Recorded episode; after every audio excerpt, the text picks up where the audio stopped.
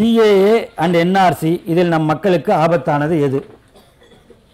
தூக்கு போட்டுக்கிறியா விஷம் குடிக்கிறியா? அது மாதிரி தான் இது. இந்த சட்டத்தை கொண்டு வரவங்க தான்ப்பா ஆபத்தானவங்க இந்த நாட்டுக்கு. அதுதான் ரொம்ப முக்கியமானது.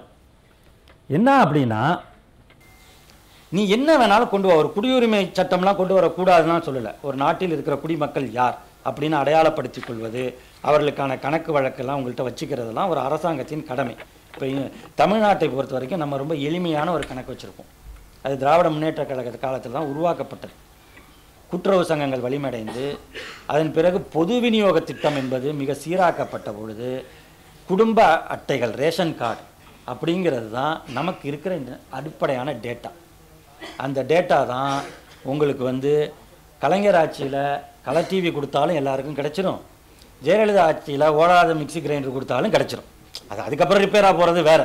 ஆனால் உங்களுக்கு கிடச்சிரும். இல்லைங்க எனக்கு கொடுக்கல அப்படின்னா தேடி வந்து கொடுத்துருவாங்க. இல்லைன்னா அடுத்த எலெக்ஷன் கஷ்டமாக போயிடும் அப்படிங்கிறது அவங்களுக்கு தெரியும். இது என்னன்னா இதில் ஏதாவது குடும்ப அட்டை வாங்குறது சிக்கல் இருக்கா?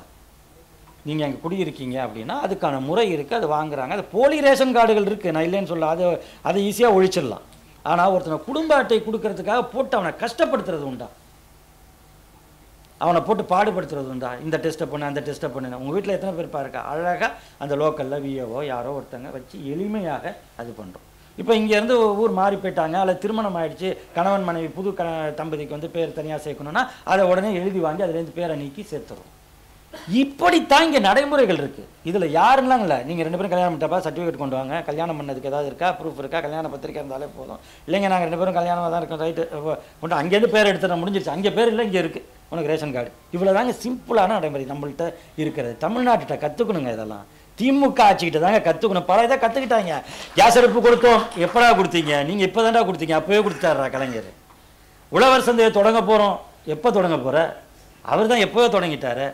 மருத்துவ காப்பீட்டு திட்டம். போப்பா இதெல்லாம் நாங்கள் பார்த்து ரொம்ப வருஷமாச்சு.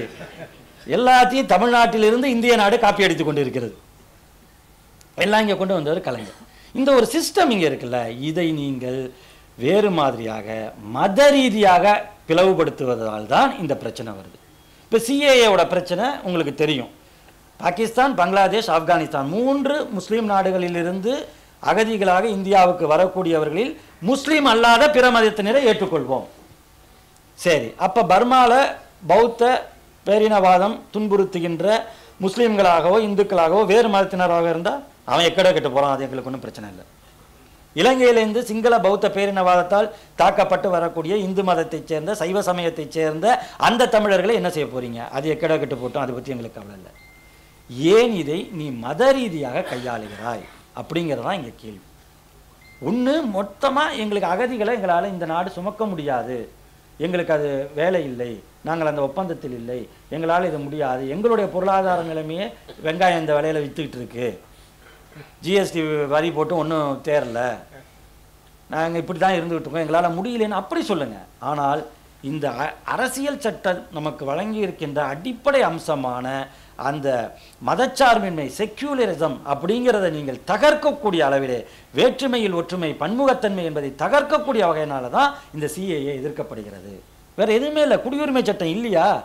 குடியுரிமை திருத்த சட்டத்தை தான் எதிர்க்கிறோம். என்ன இப்போ அவசரம் அப்படின்னு? குடியுரிமை சட்டம் இருக்கு. அதற்கான வழிமுறைகள் இருக்கு. முஸ்லீம் வந்தானா அவனை நீ அவனையும் ஏற்றுக்க அப்படி வரவனை ஏன் நீ மொத்தமாக தீவிரவாதின்னு முத்திர குத்துற? இந்துக்கள்ல தீவிரவாதி இல்லையா? எம்பியாவே இல்லையா? அப்புறம்? அதனால வந்து நீங்க அப்படி ஒரு மதத்தின் மீதான பா அந்த பாரபட்ச பார்வையை காட்டாதீங்கிறது தான் சிஏ வைக்க மீது எதிர்க்கட்சிகள் வைக்கக்கூடிய எதிர்க்கட்சிகள்னு சொல்ல மாட்டேன். இந்த நாட்டின் மீது உண்மையாக அக்கறை கொண்ட ஜனநாயக சக்திகள் வைக்கக்கூடிய எதிர்ப்பே தவிர வேறொன்றுமல்ல. இப்போ நீங்க அடுத்து என்ஆர்சி வரும்பொழுது இந்த இதுக்கு நீங்கள் இப்போ உங்கள் நீங்கள் இங்கு தான் வாழ்கிறீர்கள் அப்படிங்கிறதுக்கு நீங்கள் ஆதாரங்களை கேட்கிறீர்கள். நீங்கள் தாண்டா சொன்னீங்க? எல்லாத்துக்கும் ஆதார். ஆதார் தான் ஆதாரம் நீங்கள் இப்போ ஆதார் ஏற்கப்பட மாட்டாது. அப்போ என்ன அர்த்தம்? அப்போ இங்கு வாழ்கிறவர்களுக்கு நீங்களே ஒன்று கொடுத்துட்டு அப்புறம் நீங்களே ஒன்று அதை பறிப்பது என்பது மோசடியானது பாரபட்சமானது மத ரீதியானது இந்த நாட்டை ஒற்றுமையை சிதைக்கக்கூடியது அப்படிங்கிறனால தான் இது ரெண்டுமே எதிர்க்கப்படுது. நிறைய பேர்கிட்ட வந்து உங்களுக்கு பிறப்பு சான்றிதழ் வாங்குறதுக்கெல்லாம் நீங்கள் எண்பது வருடமாக நாங்கள் இங்கே இருந்தோம் அப்படின்னு காட்டுறதுக்கெல்லாம் வழியே கிடையாது. அது இந்துவாக இருந்தாலும் சரி முஸ்லீமாக இருந்தாலும் சரி. எத்தனை பேர்கிட்ட அந்த ப இதெல்லாம் இருக்குது பர்த் சர்டிஃபிகேட் இதெல்லாம் எங்கே இருக்குது ஓட்டர் ஐடி கொடுத்தப்ப லாலு பிரசாத் அதை ஒன்று சொன்னார். எப்பா இந்த மாதிரிலாம் கார்டு கொடுத்து இதை வச்சுக்கிட்டு தான் அஞ்சு வருஷம் கழிச்சு ஓட்டு போடணும் அதை எங்கே கொண்டு போய் வைப்பான் அதை? அவன் குடிசையே இல்லாமல் இருக்கான். ஒரு சூட் கேஸ் கொடுப்பா பத்திரமா பூட்டி வச்சுக்கிட்டோம் அப்படின்னாரு.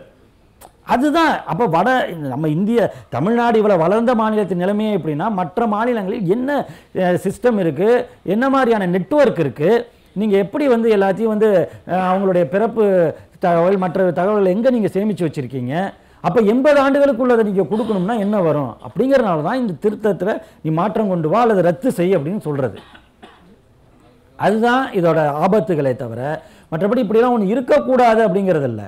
என்ன நோக்கத்தில் கொண்டு வருகிறார்கள்? அதுக்காக தான் ரெண்டாயிரம் வருஷத்துக்கு முன்னாடியே வள்ளுவர் சொல்லிட்டு போயிருக்காரு எப்பொருள் யார் யார் வாய் கேட்பனும் அப்பொருள் மெய்ப்பொருள் காண்பது அறிவுன்ட்டு. இவன் ஏன் கொண்டு வரான் இதை? அப்படிங்கிறத நம்ம பார்க்கணும். இந்த சட்டத்தில் கொண்டு வரதுக்கான அவசியம் என்ன அவசரம் என்ன? அப்படிங்கிறத வந்து நாம் வந்து கவனிக்க வேண்டியிருக்கு.